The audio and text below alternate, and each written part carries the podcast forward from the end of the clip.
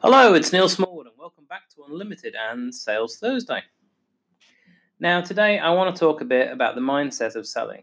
Now, I know mindset is generally a Monday podcasting, but today I want to make it specific to selling uh, because in reality, about 80% of your success in selling comes from mindset. It's only the remaining 20% that's down to offers and tactics and so on.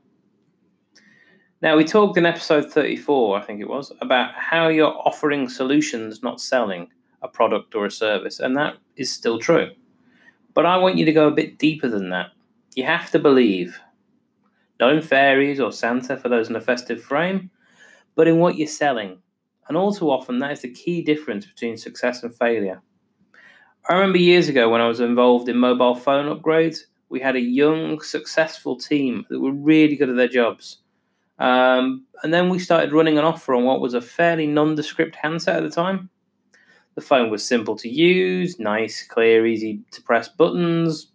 It was good at taking phone calls and texting. This was before WhatsApp, obviously. And that was about it.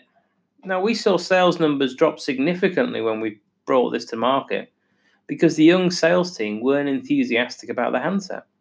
So they didn't believe they were offering a good deal. They wanted to be selling iPhones, which were fairly new to the market at the time. And if they were selling to people like them, like sorry, like them, then that would be valid. But they weren't. The list we had was the older demographic retirees to upgrade at that time. And they wanted something that was simple to use and understand. And when iPhones came out, older people actually had problems getting the touchscreen to recognize their skin. As you get older, your fingertips get tougher, you lose a bit of dexterity and a bit of feeling. So they were harder to operate. So we asked them to try and operate an iPhone, just a phone and text, which was all that demographic really wanted to do at the time, with gloves on. Not thick ski gloves, gloves thin enough to register sometimes on the screen, but not consistently. I think what we settled on in the end was latex gloves. I can't remember. We tried a few. Um, anyway, we put them all on the team, and they realized within about 10 minutes just how frustrating it was if the screen didn't register. How hard and annoying it was to answer a call if you're just constantly tapping the screen but nothing's happening. And then, and how long it took to send a text several minutes. And then they understood the benefit of this handset and a cheaper package for our particular demographic of customer rather than a more expensive tariff deal that included a shiny new iPhone. Now, I'm trying not to go over episode 34 here and focusing on solutions. What I'm saying in that analogy is that to be a successful salesperson, you have to go deeper than simply understanding the solution. You have to really believe in what you're selling.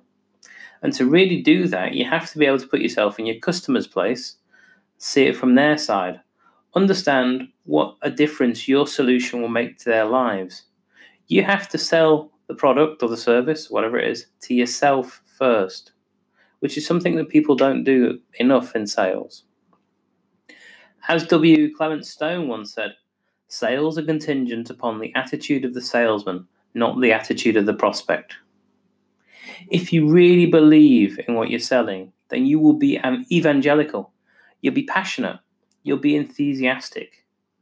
If you try and sell a solution that ticks the boxes and seems logical, like our young team was trying to do, but one that they weren't passionate about because they didn't understand the benefits, really understand the benefit on a logical, oh, sorry, on an emotional level. Well, then your sales approach will simply be logical and tick the boxes too. It won't light the fire underneath your prospect. You won't convert as many prospects into sales.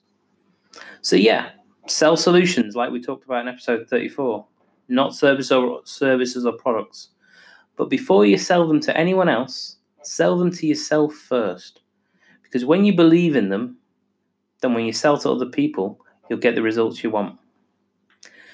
So that's my thoughts for this th- Sales Thursday. Uh, I hope you found them useful. Have a great day, and I'll speak to you all tomorrow. Bye.